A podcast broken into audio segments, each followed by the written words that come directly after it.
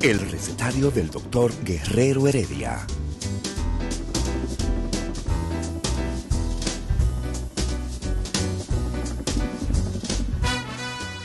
Una respuesta para cada pregunta. Una receta para cada problema. Ven a nuestra propuesta radial, amena, diversa y solidaria.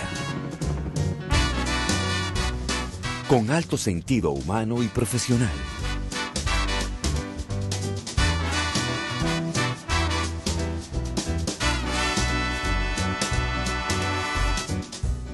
Buenos días. Bienvenidos al recetario del doctor Guerrero Heredia.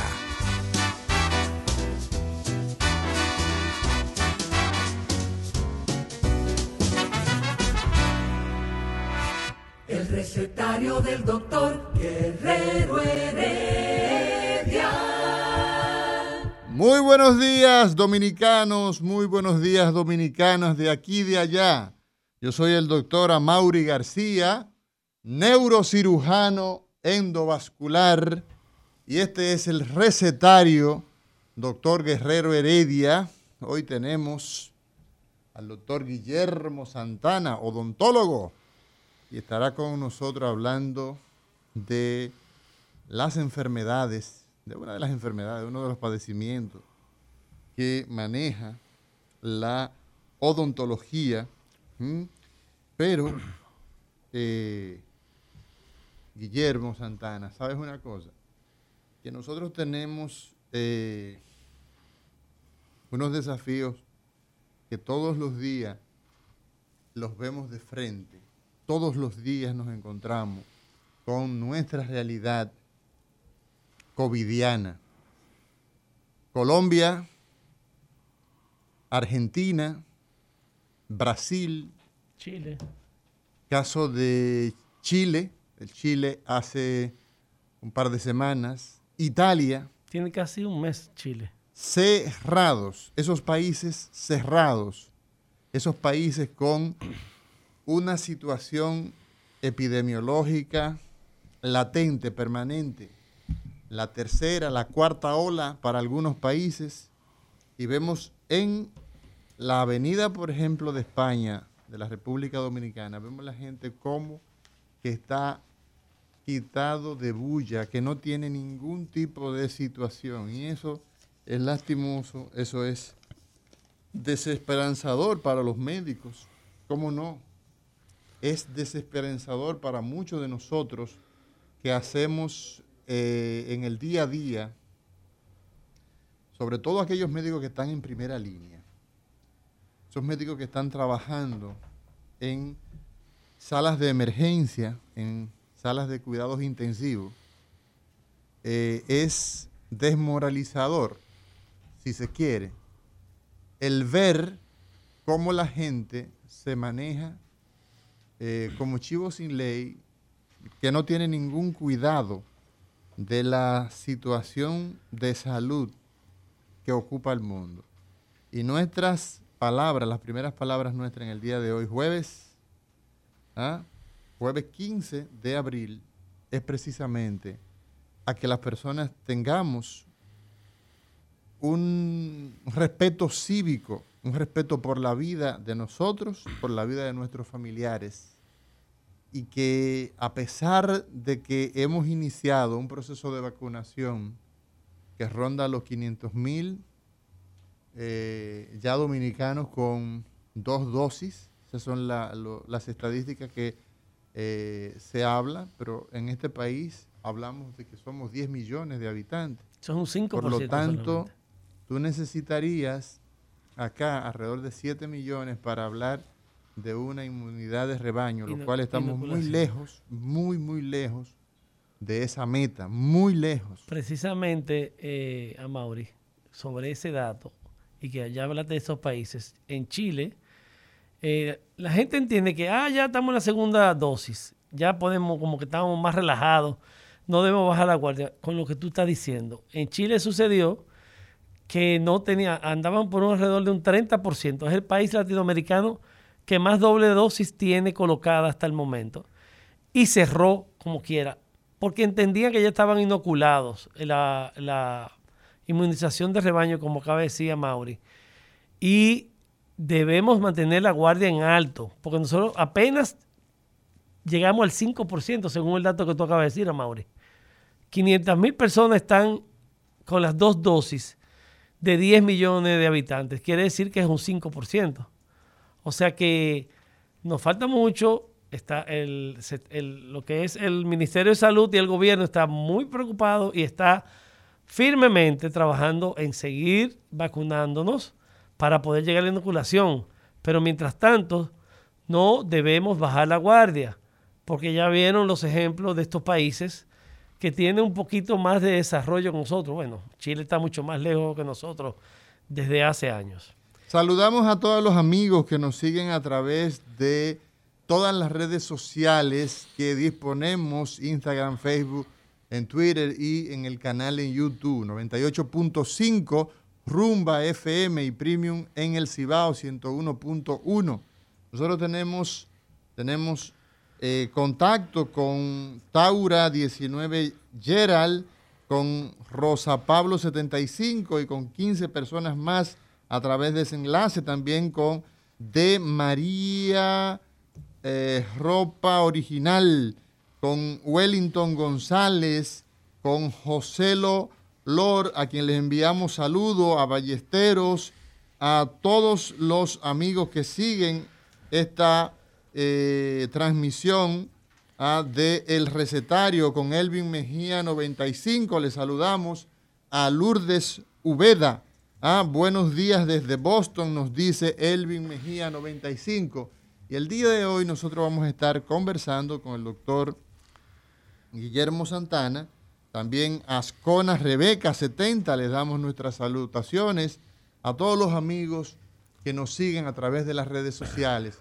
Nosotros estamos permanentemente conectando con todo el mundo porque el recetario tiene un alcance a través de todos estos medios que se da a todo el espectro del planeta a través de todas las redes sociales.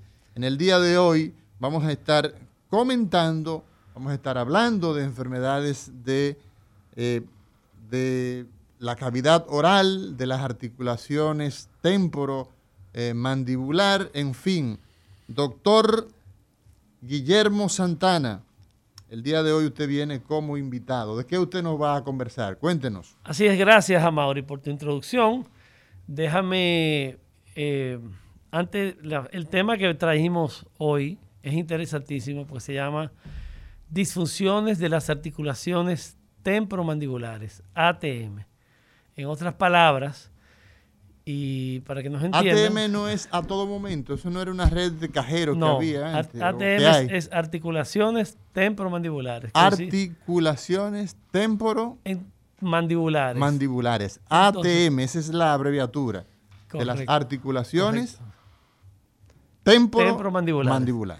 Entonces, antes de comenzar a hablar, eh, yo quiero especificar y hay que hablar de qué son las articulaciones y más que nada hacer entender a nuestro público, tanto radio oyente como live de Instagram, vamos a hablar de los problemas que hay en relación con donde está el maxilar inferior, la mandíbula, o como se le llama, la quijada.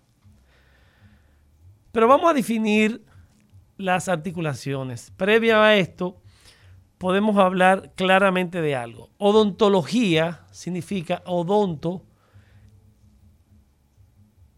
diente. Odontología significa odonto tratado de los dientes. Y natología, sistema natológico, es nato es mandíbula ¿eh? y la ciencia que lo estudia.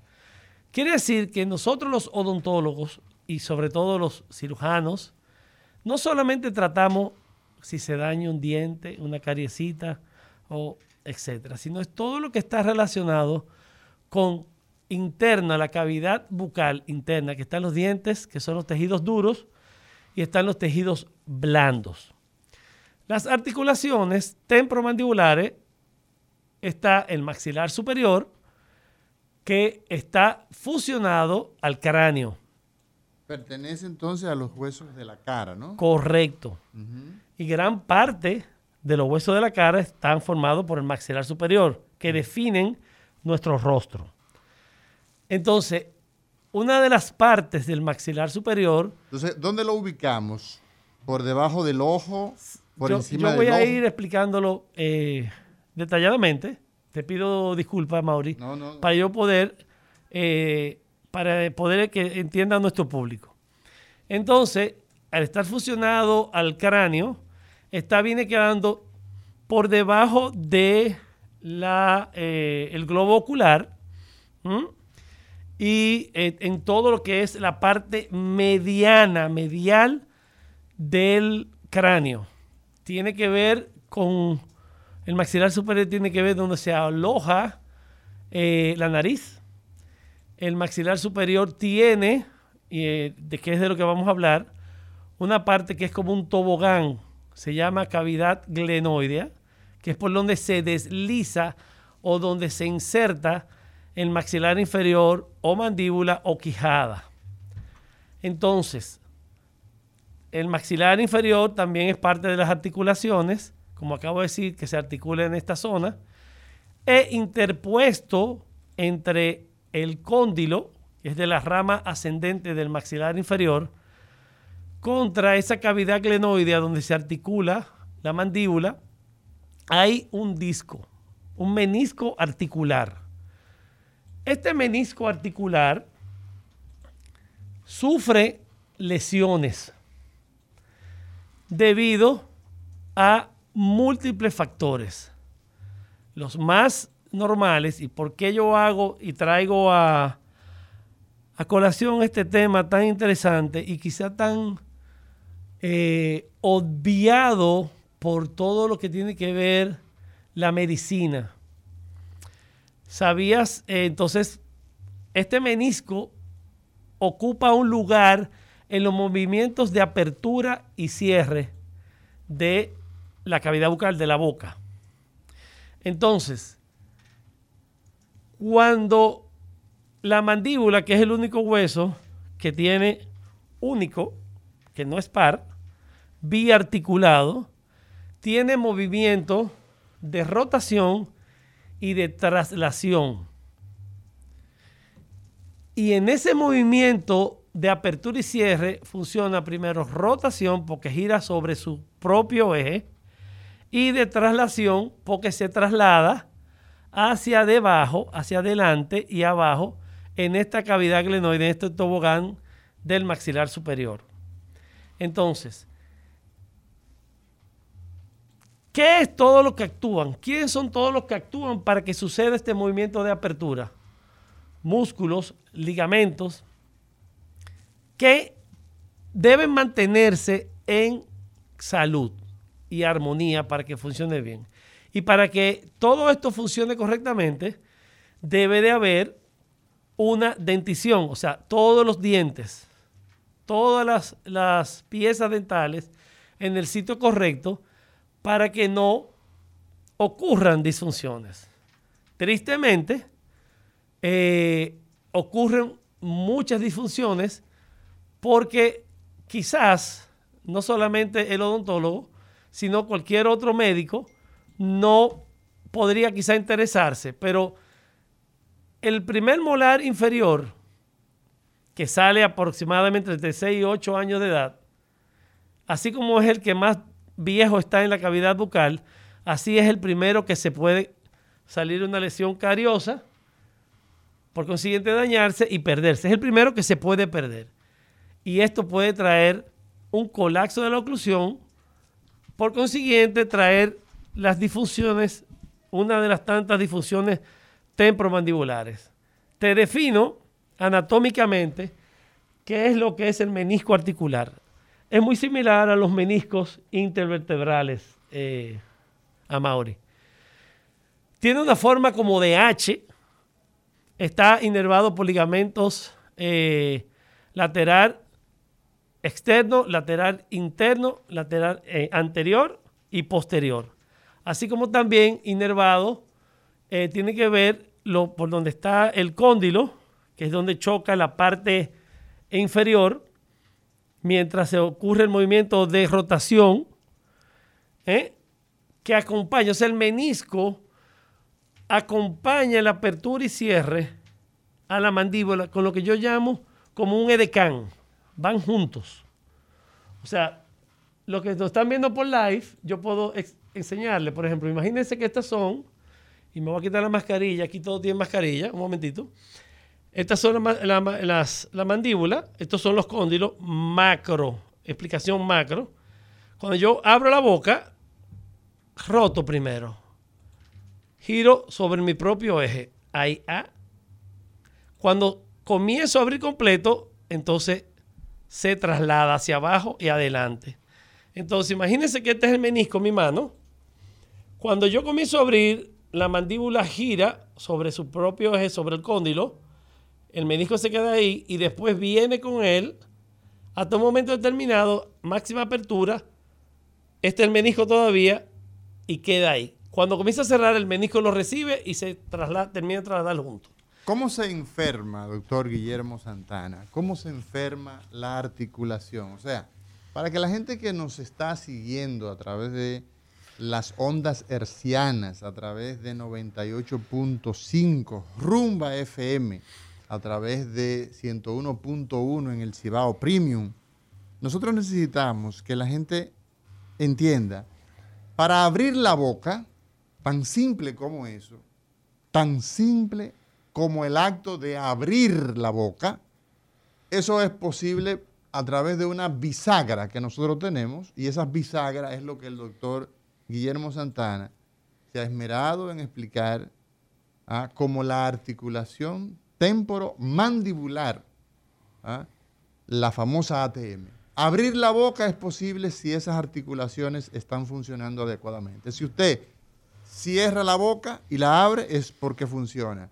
¿En cuáles situaciones? Yo he visto en no pocas ocasiones personas que van a sala de emergencia porque se quedaron con la boca abierta, se le trancó y no pueden cerrar la boca. Señor director, cuando nosotros regresemos de esta pausa, el doctor Guillermo Santana nos va a explicar cómo es eso de que una persona se queda con la boca abierta y no precisamente por estar dependenciero. El recetario del doctor Guerrero Heredia. Continuamos, continuamos en este recetario de hoy, jueves, jueves 15 de abril. Estamos a la mitad del mes de abril. El tiempo es implacable. Y los republicanos, los republicanos dicen en Estados Unidos que se niegan a vacunarse. Se niegan a vacunarse. La verdad es que nosotros no entendemos. Eso está, esa noticia está colgada en la página del New York Times. Cuando los datos relacionados con un trastorno en la coagulación sanguínea potencialmente mortal contra eh, con y esto es auspiciado con la vacuna contra el coronavirus de Johnson Johnson, la Administración de Alimentos y Medicamentos y sus Centros para el Control y Prevención de Enfermedades de los Estados Unidos, llamado FDA y CDC respectivamente, hicieron lo que prometieron hacer y lo que casi siempre se recomienda en esas situaciones. Aconsejaron a los médicos y a los farmacéuticos detener temporalmente el uso de la vacuna mientras investigan el asunto.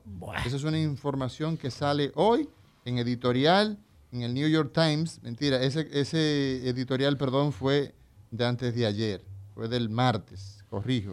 Y esta eh, información, pues, da cuenta básicamente que lo relativo a esa vacuna tan interesante, porque habla de una sola dosis, ha sido asociada a fenómenos tromboembólicos. Doctor Guillermo Santana, odontólogo, Usted se encuentra en el grupo dental Amos, tanto en Santo Domingo como en Santiago, y lo encontramos en el teléfono, por ejemplo, en Santiago en 809-583-3643 y aquí en Santo Domingo en el 809-562-6646. Doctor, cuando a una persona se le queda la boca abierta y no puede cerrar la boca, eso genera mucho dolor, mucha angustia, porque nosotros estamos acostumbrados a ver personas que se quedan con la boca abierta, pero es dependenciero, es eh, comiendo boca, como se dice. ¿eh? Pero esa articulación que permite abrir y cerrar la boca, ¿en cuáles situaciones, en cuáles ocasiones tenemos ese trastorno donde se queda la gente con la boca abierta y tiene que ir a buscar ayuda a donde un médico odontólogo, donde un maxilofacial? Saludamos a Gilcania 16, a Freddy, a Freddy Tapia, a Kaira Espallá, a Mabel Mieses, a Camilo Cabrera, a Brawley Health, a O. Almanzar, que, la tenemos por acá. Gracias por su presencia. Gracias a Nicole Medina, a Javier Miriam y a todas las personas que nos siguen, a Ballesteros. Gracias, gracias, gracias a Pan Román, a todos ustedes. Gracias por su sintonía en este recetario de R. Heredia. Es la manera de conectar con nosotros a través de Instagram. Doctor, adelante. Repíteme la pregunta otra vez. ¿Por qué se queda la boca abierta, doctor Guillermo Santana? Como te expliqué anteriormente, el menisco articular, cuando en la máxima de apertura, el cóndilo está siempre acompañado de este menisco articular. Pero debido a afecciones internas en el tejido dentario, o sea, en los dientes, ¿eh? que es lo que voy a desarrollar ahora, el cóndilo sobrepasa el menisco, lo sobrepasa el menisco. Y cuando trata de venir hacia atrás para el, cierre, queda trabado. Pero para que eso suceda, tenemos varios tipos de, eh, de enfermedades, que son las que son las más normales, son eh, las internas o intracapsulares, que tienen que ver con dos, frecuentemente, síndrome miofacial y por bruxismo. ¿Qué es el síndrome miofacial y qué es el bruxismo? Como su nombre lo dice, mio, muscular, facial, lo que es la parte de la cara.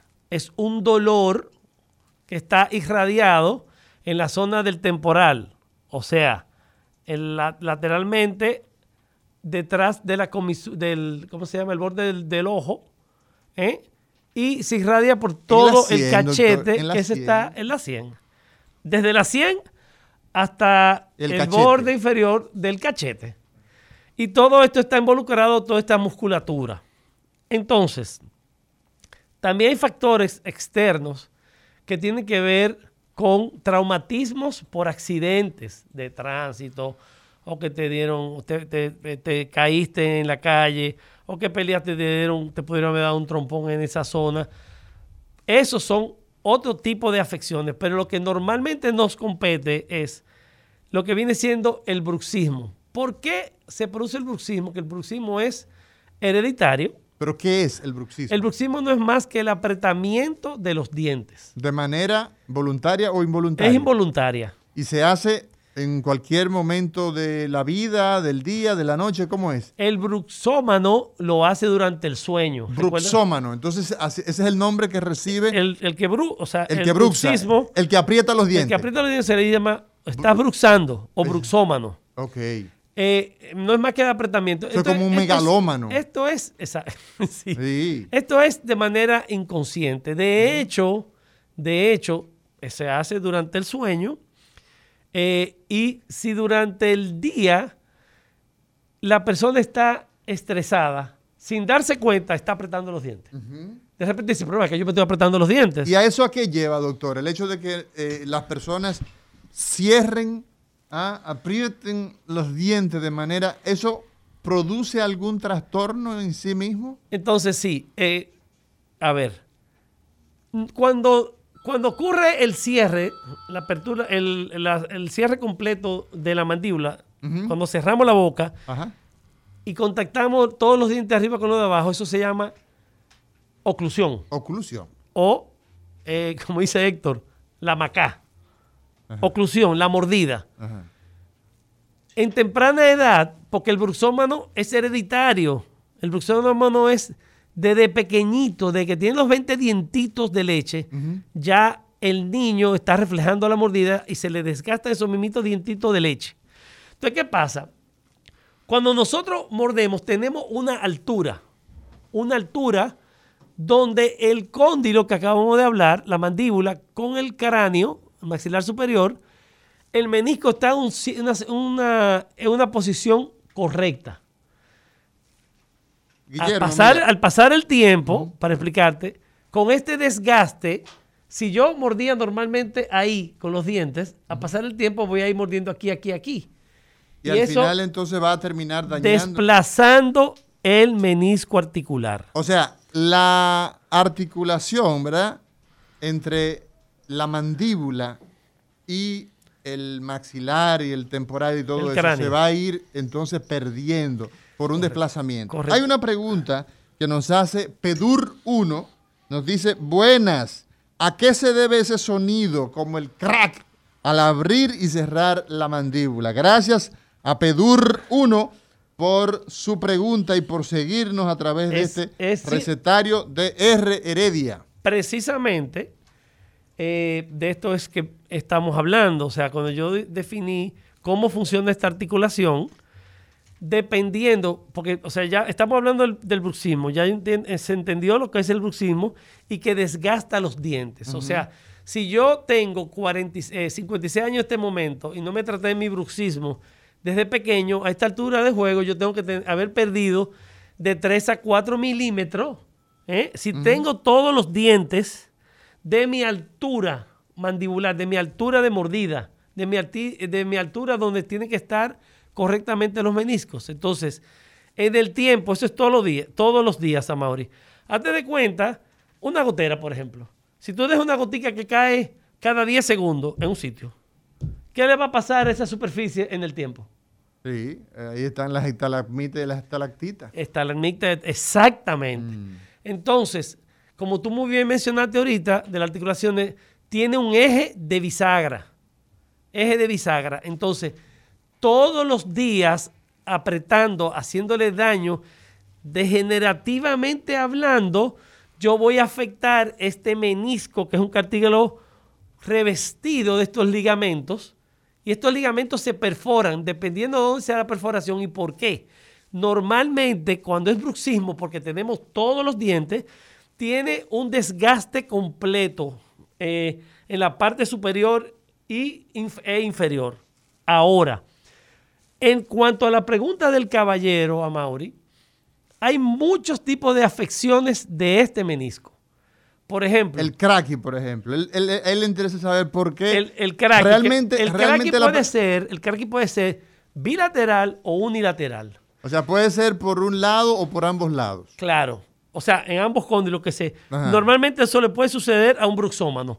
Pero, por ejemplo, la mandíbula... O sea, el hecho de apretar los dientes, eso nos lleva a producir un daño en la articulación. es seguro, si no se trata. Exacto. Entonces, a ver, si es unilateral, puede ser en la... Si es en la apertura, cuando abrimos la boca. En el comienzo de la apertura de la, mandíbula, cuando, ah, ah. comenzamos a abrir la mandíbula, que crack. crack. Si es al principio, recuérdese que está en donde comienza el traslado. Entonces quiere decir que el menisco en su parte más posterior e inferior está dañado. Y si es entonces al ver... si es al, final de la apertura, está dañado en su porción anterior. O sea que si el sonido que usted percibe es cuando empieza a abrir la boca, entonces el problema está en la parte posterior. Si es cuando ya ha abierto la boca totalmente, entonces es en la parte más anterior. Porque o si la ocurre durante todo el trayecto de la apertura. Entonces es total. Es total. Ahora, ¿qué se hace? Si en el cierre, o sea, cuando se devuelve, suena más o menos en el comienzo de cierre o en el final del cierre, ¿eh? entonces está perforado en otro lado. También puede estar desgastado todo, toda esta inserción. Entonces hay mucha fricción. Así Porque es. Recuérdense, recuérdense que si nosotros no tuviéramos ese menisco, nosotros no pudiera, tuviéramos la capacidad de, o sea, ese, cóndilo se desgastaría en menos de un año. Así es. Entonces, vámonos a una pausa, doctor Guillermo Santana. Hoy hablamos de las enfermedades en la apertura y en el cierre de la boca o lo que usted le llama la articulación temporomandibular. El recetario del doctor Guerrero Heredia. Continuamos, continuamos en este recetario, doctor Guerrero Heredia, el doctor Guillermo Santana, odontólogo. Lo encontramos en Grupo Médico, en Grupo, Grupo Dental. Dental. Amos, en Santiago y en Santo Domingo, teléfono 809-562-6646 y en Santiago en el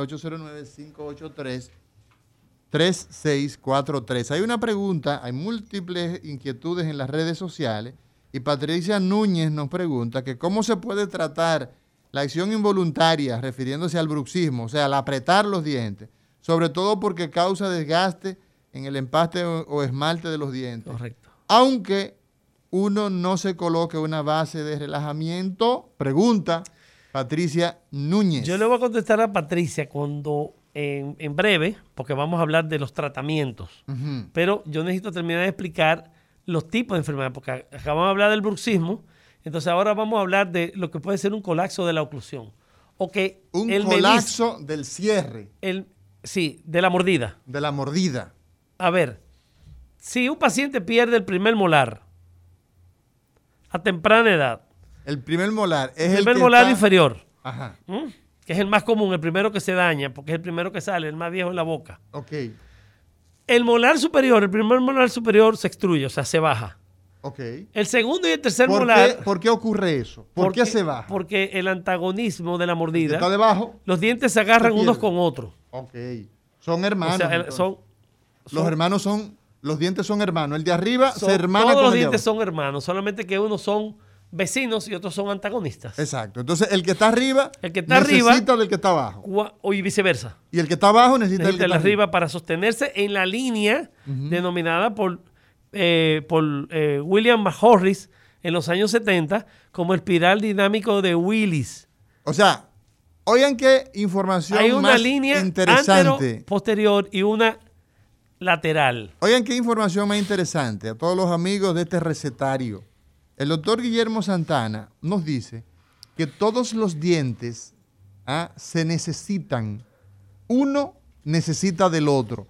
El diente, el diente que está por arriba necesita del diente que está por abajo y el que está por debajo necesita al que está por arriba. Entonces tú decías, Y también se necesitan los vecinos, Y, los vecinos, los del frente y los de atrás. O sea, se necesitan todos Todos. para mantener entonces esa pirámide que describió Willis en los años 70. Espiral dinámico de William McHorris William en, el año- en los años 70 y que fue muy seguido por Peter Neff y el padre de la oclusión para mí, Peter Dawson, de la Escuela Anatológica de eh, Chicago. Entonces tú decías, el primer diente en perderse es ese primer molar. El que se puede perder, porque Que se es, el- puede es el perder. primero que sale. Exacto. Y sale Eh, a una temprana edad, un niño que todavía quizás no se sabe cepillar bien. Exacto. Entonces se pierde eso y entonces el de abajo, ¿no? el de abajo. El de abajo. Entonces tú decías, que a medida que va saliendo, el de arriba se desciende o se desciende. extruye. Sí. Odontológicamente hablando se llama extrusión. O sea, se Se baja. sale de su...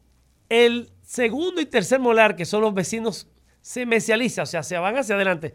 No es que se mueven hacia adelante, sino que se rotan, o sea, como una rotación. Se migran hacia adelante. Y el segundo premolar se distaliza levemente. Se echa hacia atrás. Entonces, ¿qué pasa? Cuando nosotros perdemos esa muela, ¿qué sucede? ¿De qué lado comienza más a masticar ese individuo? Del otro lado. O sea, si perdió el primer molar derecho, inferior derecho, va a comenzar a masticar toda la vida con el lado izquierdo. Entonces, la mandíbula, al ser un solo hueso biarticular, que tiene un- un- un- un tema que se llama de flexión mandibular. O sea, todo lo que sucede del lado izquierdo se refleja contralateral en la articulación del otro lado. No sé si, si me puedo explicar. Entonces, si por casualidad nada más fue ese molar que perdió y pasó toda la vida sin reponerse esa primer molar que perdió, entonces este paciente va a crear una enfermedad articular en el menisco contralateral. O sea, si perdió la muela inferior derecha, va a tener una degeneración y el menisco articular del lado izquierdo es el que se va a dañar, el que se va a dañar y puede tener este tipo de sonidos en la apertura, durante la apertura y el final de la apertura y de regreso también en el cierre. Entonces, ¿qué pasa a Mauri? Eso es con uno solo. También ocurren que debido a esto, la, morfología, a ver, el sistema de masticación, masticatorio, natológico, tiene dos tipos de dientes. Los dientes de adelante, como le llama Héctor, los peloteros, que sirven para cortar. Y los de atrás, que son los molares, que sirven para triturar y moler. Entonces, impresionante, el cuerpo humano está tan diseñado para lo que es el corte, trituración, molienda y deglución de los alimentos. Entonces, los dientes de adelante funcionan para una, tienen función y protegen. Y, y viceversa. O sea, mientras los dientes de adelante están cortando, los molares paran en seco esto. Ese sonido. No sé si me oyen en la radio. Ese sonido seco, los molares paran para que los dientes de adelante no se dañen. Entonces, cuando ocurre esto, ya el bolo alimenticio está en la lengua que recibe el bolo alimenticio como una cucharita, de manera cóncava. Inmediatamente se pone convexa, o sea, dispara de manera gradual, mitad y mitad para ambas arcadas, para ambas eh, molares, donde entre la lengua y el cachete mantienen el bolo alimenticio mientras los molares trituran y muelen este alimento que esté listo. Y eso se llama eficiencia masticatoria. ¿Y qué ocurre normalmente entre 18 y 21 segundos? ¿Qué pasa a Maurice García? En el tiempo no solamente perdemos el primer molar, podemos perder más piezas. ¿Cuáles son las piezas que más frecuentemente se pierden? Ya mencionaste el primer molar inferior, ¿verdad? ¿Hay algún lado que sea más frecuente en perderse derecho o izquierdo o no? Eh, normalmente, eh, así como somos derechos, más derechos que izquierdos, normalmente uno arranca a, a, masticar o siente que mastica más hacia el lado derecho si no me falta ninguno. Y, eso, y eso se debe, ¿sabes por qué? A que existe una dominancia cerebral izquierda. Correcto. O sea, somos diestros en su mayoría, porque la mayoría somos de dominancia cerebral izquierda. Y es contralateral. Nuestro cerebro es predominantemente, ah, nuestra dominancia es del lado izquierdo, por eso somos derechos. Ahora, existe en orden de frecuencia ese primer molar inferior, entonces en este caso sería derecho, luego le sigue en frecuencia algún otro diente. Bueno, en el orden de salida, o sea, así ya los dientes, cuando sale el primer molar, ya tenemos cuatro dientitos incisivos anteriores. Ok. Y en el mismo orden que se muda, el último que se cambia es el canino, que es aproximadamente entre 10 y 12 años de edad. Ese es el último en, todos los dientes se mudan, todos absolutamente. Lo que pasa es que recuérdate que nosotros crecemos tridimensionalmente. Sí. Hacia arriba, hacia adelante y hacia los lados. Sí. Entonces cuando nacemos tenemos un cráneo chiquitito. Sí. Por consiguiente, maxilares chiquititos. Sí. Donde caben 20 muelitas de leche, 20 dientitos de leche. Exacto. Conformados entre, son 10 superiores, 4 molarcitos y 6 anteriores. Esos molarcitos son donde vienen quedando esos molarcitos a medida que vamos creciendo hacia adelante, hacia los lados, tridimensionalmente. Donde están los molarcitos de leche es, se sustituyen por los dos premolares. Quiere decir que a la edad de 6 años, Mauri, el primer molar emerge por detrás del segundo molar temporario de leche. Entonces, ¿qué pasa? Si, donde los, si es por caries que perdemos las piezas, normalmente, es porque tenemos eh, surcos. Y los surcos, si no tenemos buena técnica de cepillado, si no son buen cepillados, se acumula eh, gérmenes que provocan la caries, por consiguiente, el descuido de que se pierde una pieza. Ahora bien, estadísticamente, Mauri, no hay, una, no hay cuál es el que primero se pierde, si el primer molar o eh, derecho o izquierdo, pero es en el mismo orden. Ahora bien, esta oclusión mutuamente protegida que también definió eh, es que cuando yo estoy triturando, como le expliqué, eh, los dientes anteriores están haciendo unos movimientos excursivos a Mauri. O sea, nosotros no percibimos cuando estamos hablando y cuando estamos comiendo, nosotros hacemos estos movimientos excursivos, estos, los que me están viendo, hacia adelante y hacia los lados. Y esos movimientos hacen que se despeguen los molares en el momento que están triturando. Porque recuérdense que la mandíbula, junto en el movimiento masticatorio, es como una prensa hidráulica. Es un movimiento así, totalmente perpendicular.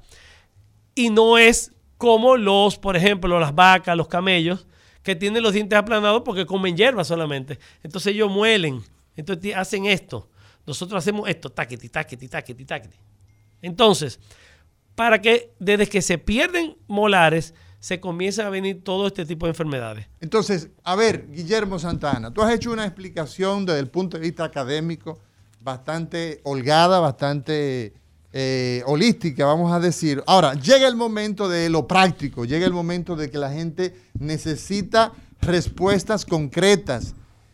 Las personas, por ejemplo, perdemos los dientes por diferentes razones. Pérdida de diente lleva a una alteración de la masticación, a una enfermedad en la apertura y el cierre de la boca. Esa es la respuesta que nosotros necesitamos al volver de esta pausa con el doctor Guillermo Santana, odontólogo, cirujano oral, el quien lo encontramos en su centro que se llama Grupo Dental Amos, tanto en Santo Domingo como en Santiago.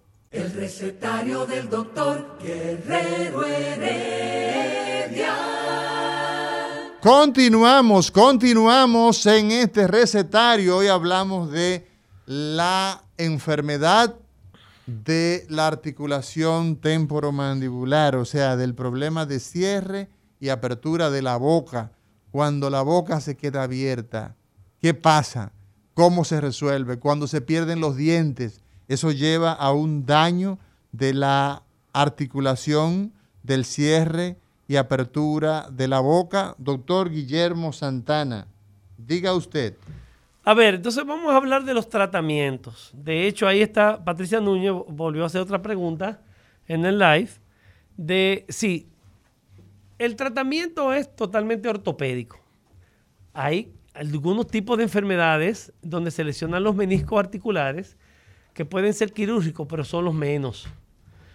Normalmente, si perdió muchas piezas articulares y la altura de la mordida es más de 5 o 6 milímetros, la rehabilitación, la restauración, la restauración, la reposición de los dientes tiene que ser de la manera. Para eso hay estudios desde hace años y sobre todo más después de la digitalización, donde medimos el largo y ancho de la cara, la línea interpupilar, eh, o sea, un sinnúmero de parámetros faciales que me pueden indicar cuál es el tamaño largo y ancho de todos los dientes y molares de este paciente.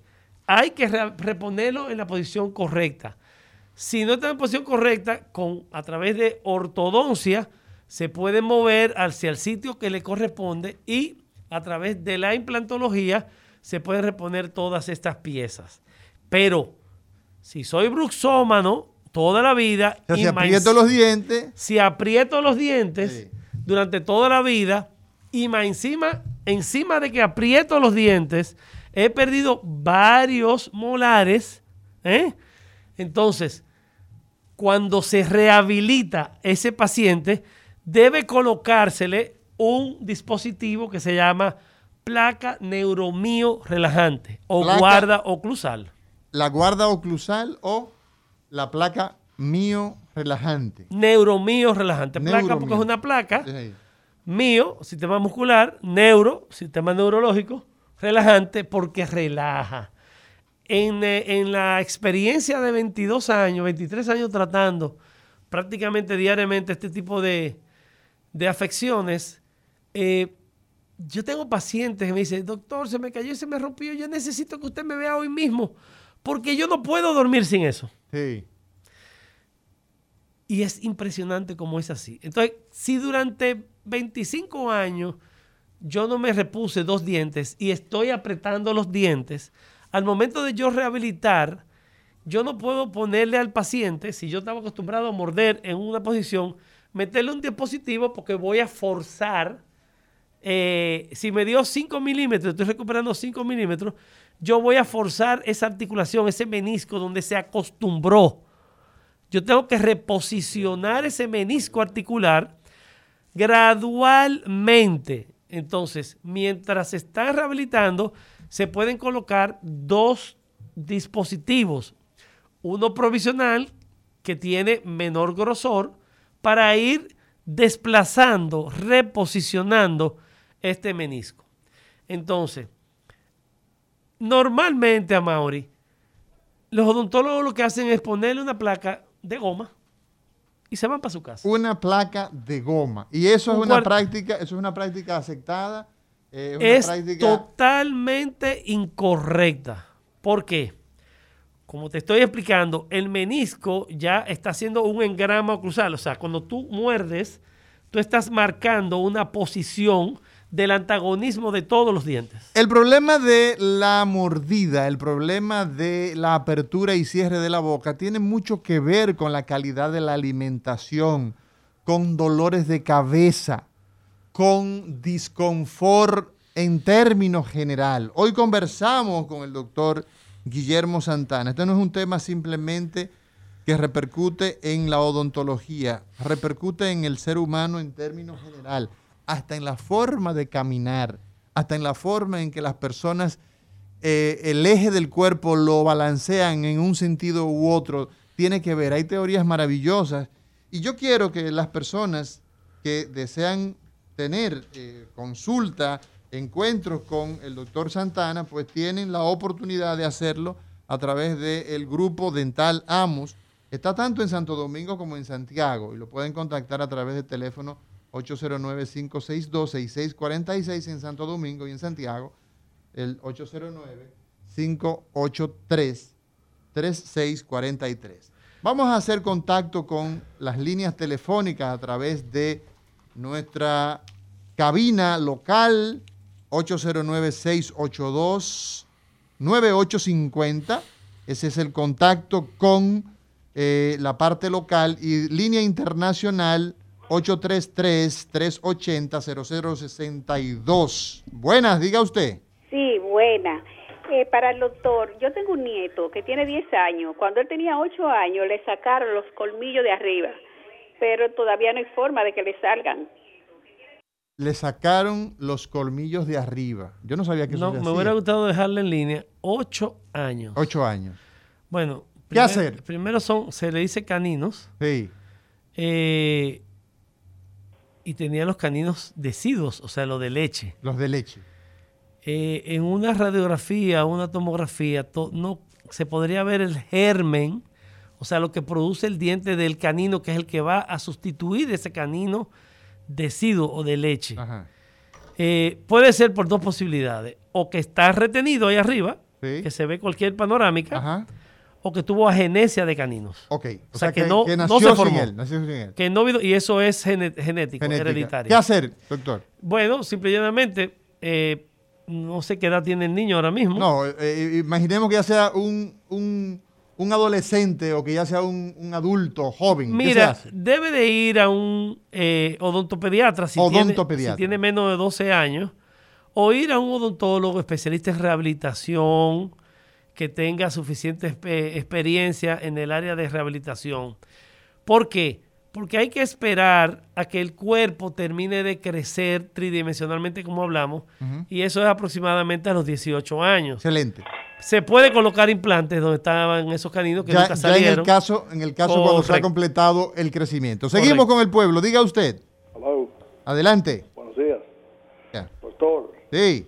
La mordida fuerte la da la policía en México cuando macutea a otra persona.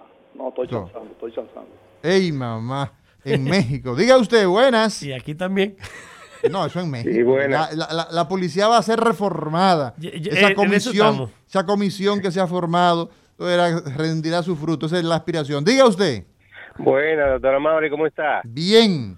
Quiero preguntarle al doctor, yo tengo 50 años de edad, me saqué un cordial que se me dañó y siento que ahora mis mordidas no son normal. ¿Qué me recomienda? Si, si sigo sacándome los demás cordiales, que de verdad quiero sacármelo. ¿Y abajo o arriba? Me lo saqué de arriba fue. ¿Hace qué tiempo? Hace como ocho meses y siento que mi mordida, a veces cuando quiero morder algo con los dientes, no hago la mordida igual como antes. Ok, cuando quiero- te respondo en el aire ahora mismo. Mira, lo que sucede, querido amigo mío, es que te lo sacaron, eh, estaba ocurriendo un ampillamiento, esta- estaba empujando a toda la dentadura. Al sacarlo, se relajó, se relajaron todos los dientes. Y entonces eso hace el engrama, el esquema de mordida varió y eso se refleja en tus articulaciones, que es lo que hemos estado hablando. Seguimos con el pueblo y conversamos con el doctor Guillermo Santana de la enfermedad de la articulación temporomandibular. Diga usted. Buenos días, ¿cómo están? Doctor, yo tengo un nieto que tiene siete años. Hace como dos años, él se dio un golpecito en la encía, en los, die- en los dientes, se le cayó uno. Yo lo llevé al odontólogo, a, a un pediatra odontólogo, y no le ha nacido el diente. ¿Cuándo es que le va a nacer el diente? Pues ya él, él me dice, mamá, el diente se quedó y no me nace.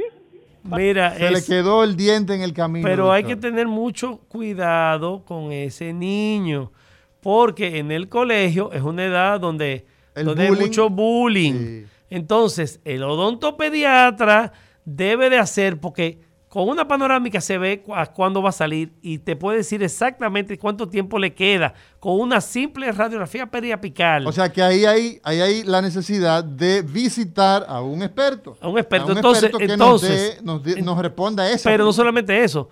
Hay muchas formas de ponerle, de pegarle un dientito de acrílico o hacerle un pequeño removible tipo retenedor, pero que vayas huyendo a ponérselo Sí, porque, porque le va a traer problemas emocionales en el colegio. Así es. Tú sabes una cosa, que hay muchos niños que sufren del tema del bullying. Y yo recuerdo, yo recuerdo una expresión que decía, diente menos, cara de veneno. Claro. Eh, ¿Tú te acuerdas? Imagínate. Diente menos, cara Grave, de veneno. grave, grave. Diga usted, buenas. Buenos días. Sí. Es para saber el teléfono del doctor. 809-562-6646. 809 862. 562 562 562 6646 Ay, al pasito, por favor. 562 6646 Dice que- dice que despacito. 562 6646 562 6646 ¿Lo Y en copió, Santiago, señora? 809 y en Santiago 809 583 3643. Diga usted, buenas. Diga usted. Buenas, doctor. Eh, yo tengo 57 años de edad. Yo fui a, me hicieron una operación de, de desgaste de hueso en los dientes y me hicieron una, una cirugía. Me han hecho dos cirugías y yo no he visto los resultados. No sé por qué. Que tenía un desgaste, me dijeron, Tenía un desgaste en los huesos en los huesos de los dientes. de ¿En los qué, dientes. ¿En qué parte? ¿En qué zona? Era la parte- Atrás, adelante. Arriba, arriba, de la parte frontal arriba. Arriba y no tenías dientes. Sí, sí, tengo mi diente. Tenías tus dientes y como quieres te hicieron una cirugía y te desgastaron en los dientes No, lo no, que me se ve. dijeron Me, me dijeron que tenía que hacerme eso porque tenía un desgaste en los huesos. Reabsorción de los dientes. Ok. O Ok, quizá- pero o tus dientes este estaban hombre- ahí. Sí, sí, Tus dientes estaban ahí. Perfecto. Quizás Te- era bruxismo. te- era no. que usted mordía. No, no, no. Esto No. es debido a temas periodontales de la encía. Ok. Tiene- Te sigo contestando en el aire. Sí. Eh, por problemas periodontales, normalmente cuando por alguna razón no, en el tiempo no usamos el hilo dental, el sarro se va acumulando en el tiempo en lo que se llama el saco periodontal, en la encía, y se va metiendo hacia profundo hasta que llega al hueso. Esto hace que se vaya reabsorbiendo este hueso. Los periodoncistas, los especialistas en encía, normalmente hacen una cirugía, levantan la encía, raspillan todo lo sucio que tienes internamente y hacen eh, injertos de hueso. Diga usted, Buen día. buenos días. Qué bueno escucharlo. Me hacían falta ya. Doctor, una preguntita. A mí me pasa con mucha frecuencia cuando yo duro varias horas sin comer algo. Cuando, por ejemplo, me levanto en la mañana y como algo, lo primero que me introduzco en la boca, siento que la mandíbula se me va a desprender como un dolor. Me, me pasa con mucha frecuencia eso. Dolor en la mandíbula y sensación de que se va a desprender Guillermo Santana hoy en este recetario en Rumba 98.5, recetario doctor Heredia. De Vámonos a una Heredia. pausa, vámonos a una pausa y cuando regresemos, Es- doctor, esa pregunta buena la que hizo el señor ahora. dolor ah, en la mandíbula, mañana. en la mañana y siente que se va a desprender. Sí. El recetario del doctor Guerrero Heredia. Muy buenos días a la audiencia del programa El Recetario del Doctor Guerrero Heredia y este eh, segmento de informaciones de salud. Miren, tenemos una información que es una bomba. Un estudio realizado por el Centro Neurociencias Héctor Guerrero Heredia determinó que la mayoría de los pacientes con trastorno obsesivo compulsivo tienen un rango entre 20 y 29 años, también que son hombres solteros y con título universitario. El peligro de esta situación, concluye el estudio, es que esos pacientes con pacientes con ese tipo de trastornos llevan una vida relativamente normal, pero están muy afectados en su calidad de vida. El estudio fue realizado en pacientes que acudieron a las consultas del Centro Neurociencias HGH entre, el año 2008 y 2018. Sus autores son los doctores Héctor Guerrero Heredia, Ledwin González Abreu y Ann Tejada. Fue publicado en el prestigioso portal psique- especializado psiquiatría.com. Neurociencias HGH es un centro de asistencia médica en salud mental integrado por psiquiatras, eh, geriatras, farmacólogos, intervención en crisis, entre otros especialistas. En otra información tenemos que unas 64 terapias avanzadas aprobadas a nivel global no están disponibles en el país porque hay que actualizar algunos procesos regulatorios que permiten su aprobación. Así lo informó la Federación Centroamericana y del Caribe de Laboratorios Farmacéuticos, que agrupa 19 empresas farmacéuticas de- del subcontinente Centroamérica-Caribe. Sostiene la entidad que los más perjudicados con esta situación son los pacientes, pues no tendrán acceso a terapias que podrían contribuir a la cura o calidad de vida en el contexto de las enfermedades que padecen. Y finalmente, ya el Ministerio de Salud Pública confirmó que se han producido 19 casos de difteria y unas 10 muertes a consecuencia de ese eh, mal de salud.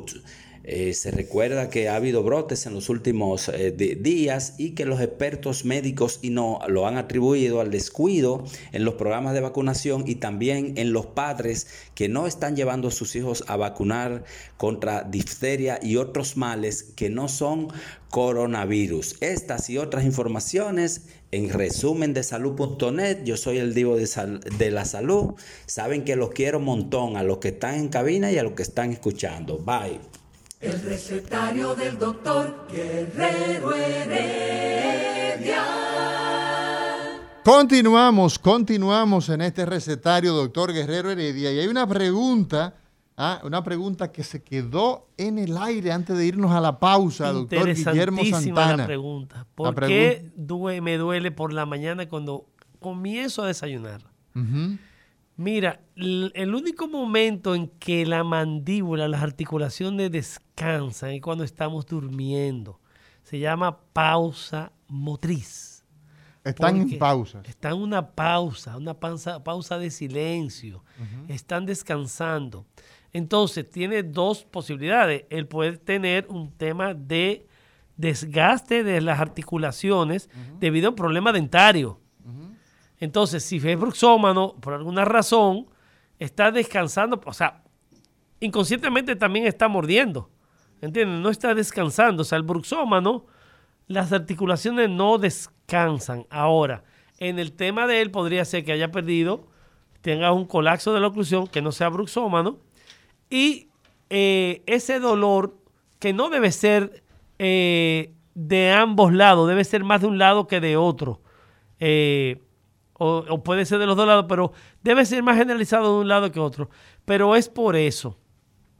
Yo lo que le sugiero es, primero que visite a un, a un especialista en, en rehabilitación y estética para que proceda con rehabilitar las piezas perdidas, colocar un guarda para dormir, pero mientras tanto, cuando usted se despierte, desde que usted abre los ojos, usted se toca a nivel de anterior, un poquito por debajo de la 100, a nivel anterior de los oídos. Ahí donde cuando usted abre y, se- cierra, usted siente donde abre y cierra, donde está esa movimiento. articulación, y usted se hace unos movimientos circulatorios ahí, medio apretadito que no duela, ni tan flojo que no se sienta que le está haciendo. O y sea, usted comienza- suave. suave, usted comienza a abrirla despacio la boca, despacito, ¿eh? Y se va a recordar de mí. Siguiente, ¿tenemos otra llamada, Mauri? No. Mira, Bueno. hay, hay, hay, una, hay un comentario que, que hacen, bueno, es una pregunta realmente, eh, que dice, favor aclarar los efectos en el país de la erupción del volcán Sufier. Tú sabes que hay un informe interesante. eh, Eso es Centroamérica, ¿no? sí, estás acá en las islas, eh, las islas de la Granadina, en, en Isla San Vicente y las Granadinas, ¿no? Eso es eso- Menores. eh, y eh, eso es acá en la, en la, en, en la zona de, el- de las Antillas Menores. Antillas Menores. O sea que eso viene para acá. Entonces, Eso bueno, llega aquí ese humo. ¿Qué pasa? Que básicamente hay un centro de monitoreo eh, que se llama el Centro de Monitoreo, Servicio de Monitoreo Atmosférico Copérnico, que señala que, bueno, este volcán ciertamente erupcionó el 9, el día 9 de abril, y entonces la presencia de dióxido de azufre, y no solamente dió- dióxido de azufre, sino también monóxido de carbono, eh, óxido de nitrógeno, o sea, eh, diversos eh, hidrocarburos y partículas, se espera que después de una erupción, pues entonces esas partículas se vierten durante varios días hasta semanas a, la atmósfera. Y entonces, pues, ¿qué ocurre a partir de, ese hecho? Bueno, que la principal preocupación se centra en que el dióxido de azufre es el compuesto que mayormente se libera y entonces pues existe una irritación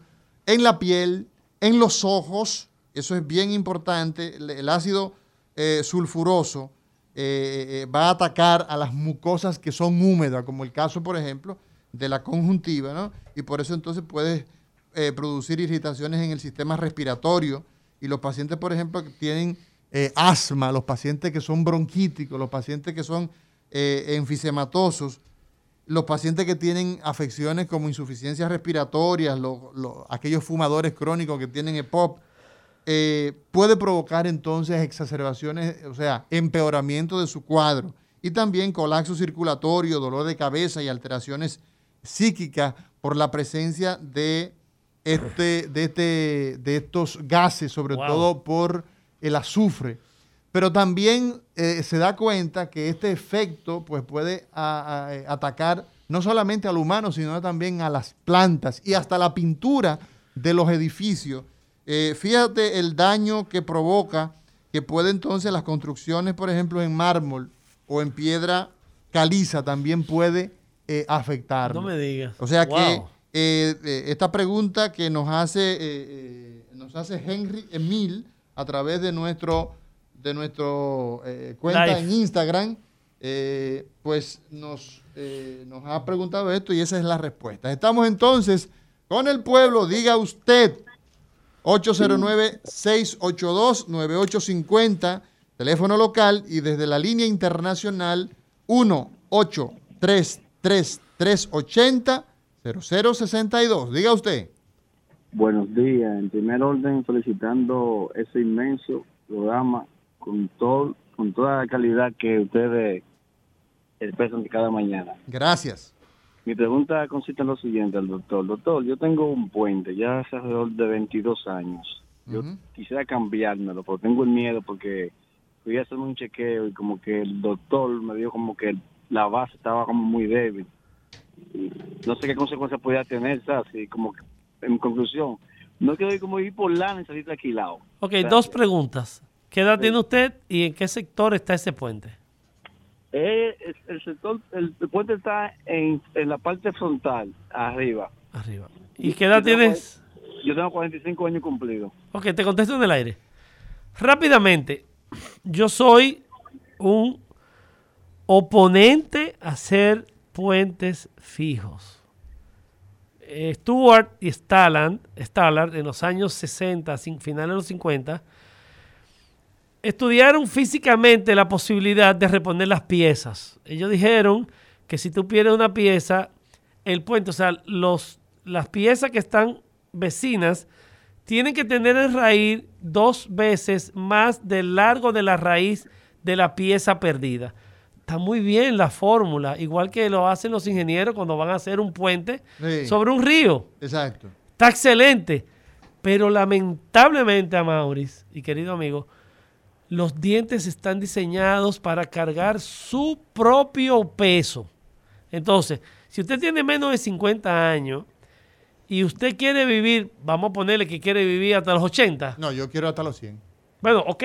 Vamos a poner que él Toda quiera- la vida yo quiero vivir. Vamos a, que- vamos a poner que él quiera vivir hasta los 100 años. Sí, Le faltan 50 y pico. Se le está cargando. Ese puente ya está sobregirado si tiene 20 años. Y no solamente eso, si ya tiene más de 10 años, las bases ya no aguantan más. Entonces, mi sugerencia es que comience a echarle a una alcancía un dinerito. Solicite una consulta con un especialista en rehabilitación que le va a referir con el implantólogo para que se reponga sus dientes con implantología. ¿eh? Y usted va a tener seguridad de que más nunca va a perder ese diente. Una vez el implante logra la osteointegración, o sea que se pega en el hueso, Diga usted. no se daña jamás. Diga Sí, usted, adelante. Bueno, Mauri, ya te agarré por aquí. ¿Sí? Mire, Mauri. Sí, dígame. tengo- usted me va a perdonar, pero es algo con los dientes y una que tiene que, que ver con usted para el, para el, el doctor de los dientes. Mire, yo tengo un problemita que yo me, me cepillaba de lado y los dientes se me han gastado. Y, y no puedo comer piña, el agua fría es un problema para cepillarme otro lío. Esa es una para que el doctor me diga qué hacer. Y la otra es para usted, Amado. Yo, Amado, yo no vivo con un dolor de espalda. Eso me tiene a mí que, eso es terrible, esa, ese, ese problema que tengo de espalda baja. Yo no, no, no tengo no tengo felicidad de vida. Para que me contesten por ahí, por favor. Ok, en cuanto a la sensibilidad que sientes, que sientes, querido radio oyente, eh, vuelvo y digo, es por múltiples factores. Normalmente hay unas retracciones gingivales por un cepillado traumático. Esto hace que la encía se retraiga y quede expuesto el cemento radicular. El cemento radicular viene ocupando el mismo espacio que el esmalte, solamente que el cemento lo hace a nivel de las raíces y el esmalte a nivel de la corona, externamente lo que se ve. El, el cemento radicular normalmente es, o sea, eh, es sensible. Cuando se desgasta, nos acerca más a la dentina. Y la dentina es, tiene unos tubitos que lleva todo lo que es la información de sensibilidad hacia la pulpa, hacia, el nervio. Entonces, hay múltiples tratamientos. Yo le sugiero que vaya al odontólogo y que haga tratamiento. Pero mientras tanto, hay pastas dentales especiales para la sensibilidad. Compre una. Todas las marcas la tienen, no voy a decir ninguna. Y usted agarra un poquito con un hisopo y se coloca en estos cuellos donde, donde siente Eh, tú dices en el cuello, en el cuello, en del, el cuello diente. del diente. Entre la unión de la encía y el diente. En donde está, donde termina la encía con el diente. Exacto. Ahí es que se provoca la sensibilidad. Ok. Y usted agarra un poquito de esa pasta, se la coloca en esa zona con hisopo. Con hisopo. Con hisopo. Y déjese la media hora ahí sin enjuagarse, sin comer ni beber, nada.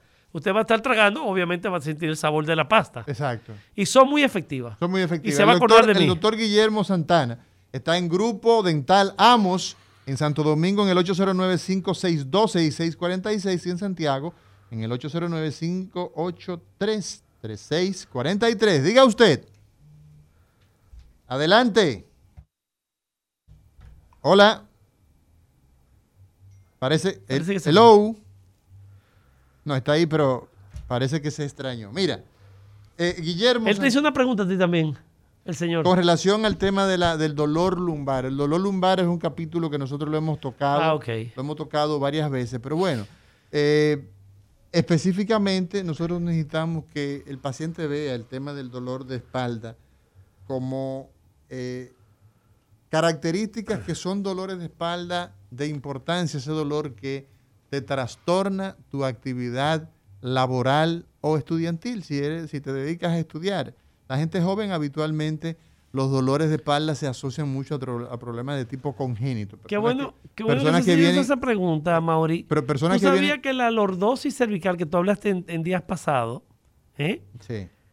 cuando se yo, yo tengo un estudio antes, durante y después, con y sin dispositivo intrabucal, sin guarda. Como la lordosis se puede mejorar, luego la lordosis puede tener que ver con el, con el bruxismo también. Exacto. Están relacionados.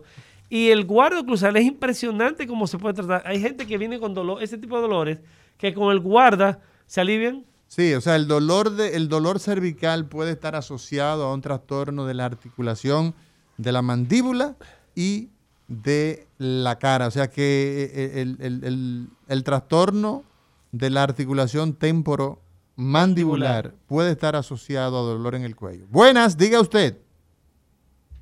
Diga. Se fue. Tenemos problemas con la línea 1. Diga usted. Buenas. Están ahí, pero... Hello. Al- algo está sucediendo. Buenos días, ¿cómo Sí, están? es el técnico que tiene problemas. Hola, adelante con su pregunta. Doctor, yo voy a mandar al hijo mío para, para su consultorio. Oye, mi hijo tiene cuarenta y pico de años. Pero ¿qué pasa? Que ya usted sabe, yo soy una señora de 65 años y pico, uno se descuidaba con los hijos. Él se me crió en el campo mientras yo trabajaba aquí, pero los dientes le crecieron. No es que son encima, encima de uno de otro, sino que se le nota que no crecieron eh, cada quien en su lugar. Entonces yo le he dicho a él, busca quien te arregle esa boca porque eso se ve feo cuando tú te ríes. El trabajo no le da tiempo. Y digo, óyeme, yo te voy a hacer la diligencia para que te vaya a arreglar la boca porque es mi hijo y a mí me molesta verlo con su diente muy bonito, pero casi se le ven uno encima de otro. Yo lo puedo mandar allá, allá donde usted, o sea que él vaya porque no es un muchacho. Yo lo voy a mandar. Pase buenos días.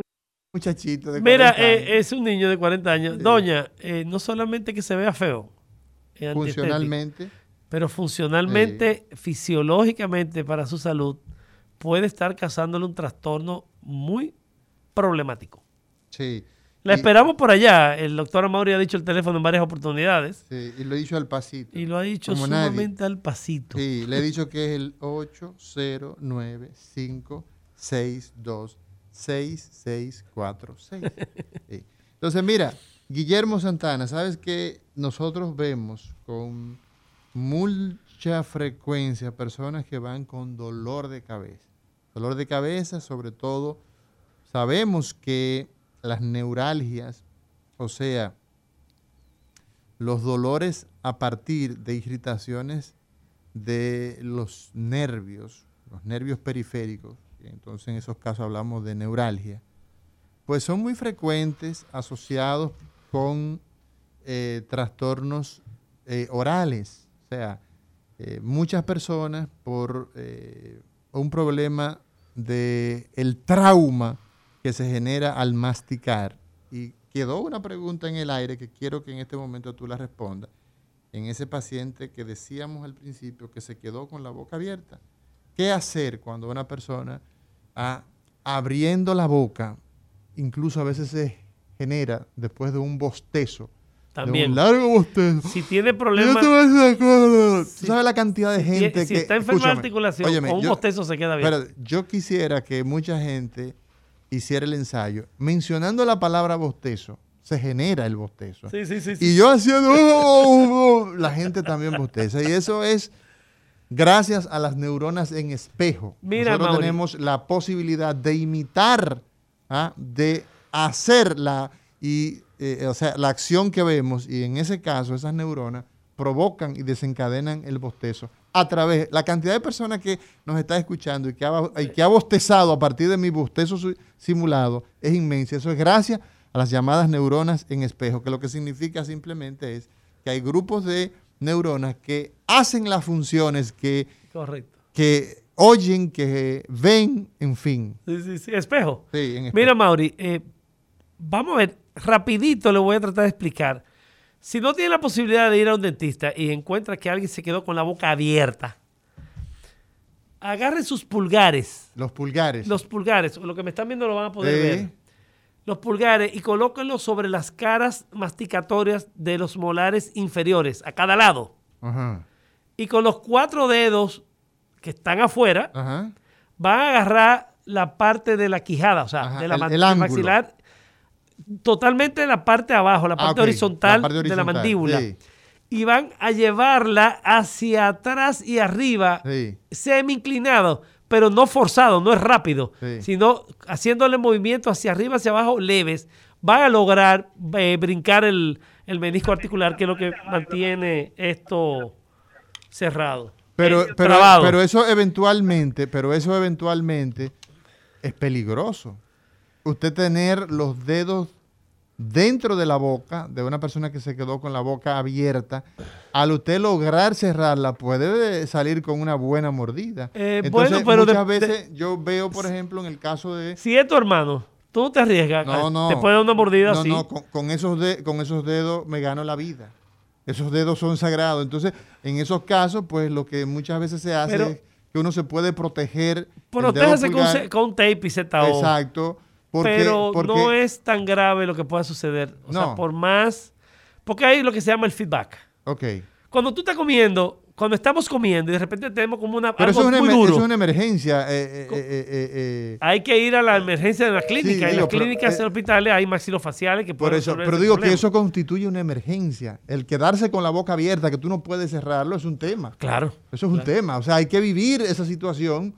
Lo mismo cuando se luxa el hombro. Cuando una persona está jugando, por ejemplo, algún deporte y haciendo un movimiento, por ejemplo, los pitchers, ah, o, o- o- o- o- o en la práctica de, de defensa personal, y se le sale la articulación, es una tremenda, una tremenda emergencia porque produce mucho dolor. Claro, Se irritan claro. muchas las articulaciones. Bueno, Claro. señores, en el día de hoy nosotros hemos estado conversando con el doctor Guillermo Santana eh, de bruxismo, o sea, de esa tendencia compulsiva, inconsciente de apretar los dientes y eso provoca desgaste, cómo esto genera un problema en la mecánica masticatoria, en la oclusión de la boca y cómo esto, el- y esto cómo provoca Ah, trastorno de la mordida. Yo, yo quería aprovechar para eh, aprovechar la mía, la audiencia que tenemos en este momento para decir mis redes sociales. En Instagram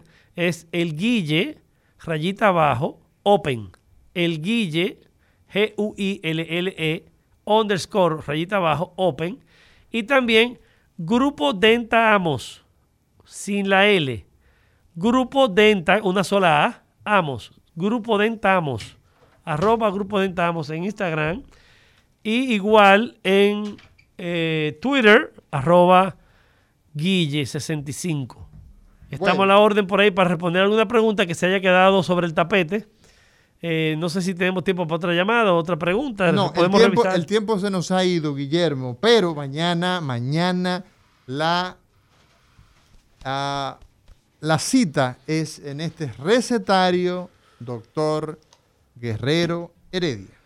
El recetario del doctor Guerrero Heredia. Rumba 98.5, una emisora RCC Media.